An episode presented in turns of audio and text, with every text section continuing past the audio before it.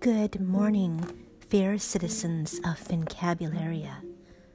Today, I come to you still bearing extra love and goodwill, and I leave you just as simply, just as unobtrusively, with a poem by genius poet of the lyrical, Rainer Maria Rilke, entitled I am much too alone in this world, yet not alone. Love is so intense, it can consume us whole in its ardor and cause us to want to be close enough to our beloved as to desire to live inside their skin. This desire can be pure and be face to face with empathy itself in its finest incarnation but also can be in danger of seducing us, the lover, into completely losing ourselves, losing an identity that is distinct from the focus of our affection. Is it still love then?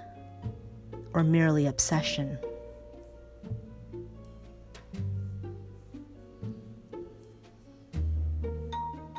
I am much too alone in this world, yet not alone. Rainer Maria Rilke.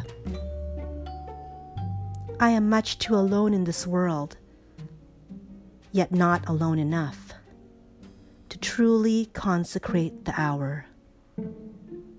I am much too small in this world, yet not small enough to be to you just object and thing, dark and smart.